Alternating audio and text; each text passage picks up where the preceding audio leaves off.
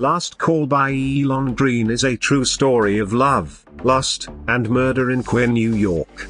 It is the true crime story of four dead bodies found in plastic trash containers, in bins along major streets in New Jersey, New York, and Pennsylvania.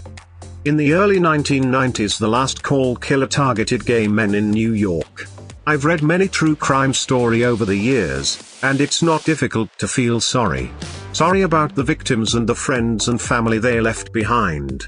I felt even more bad after reading this book and knowing the victim's sexuality.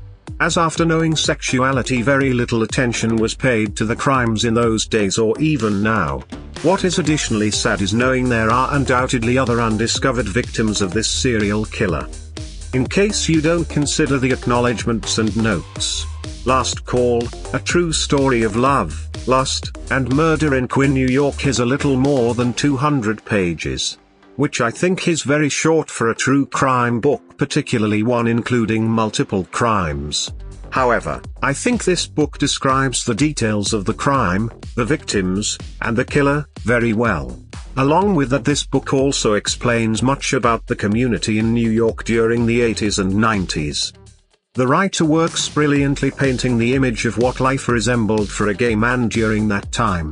You have the AIDS epidemic, the fear of being outed if you were closeted, widespread homophobia, and hate crime. These were crimes that weren't taken very seriously by the overall population or law enforcement. It is a tragic and infuriating reading however one that is positively significant in order not to forget the history.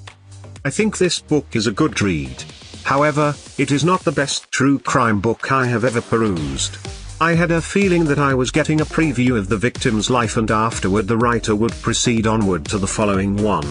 There were many names raised in the book, not only victims, but there are others.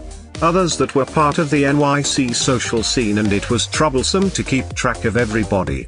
I likewise was surprised the authors hardly gave any time to the court case.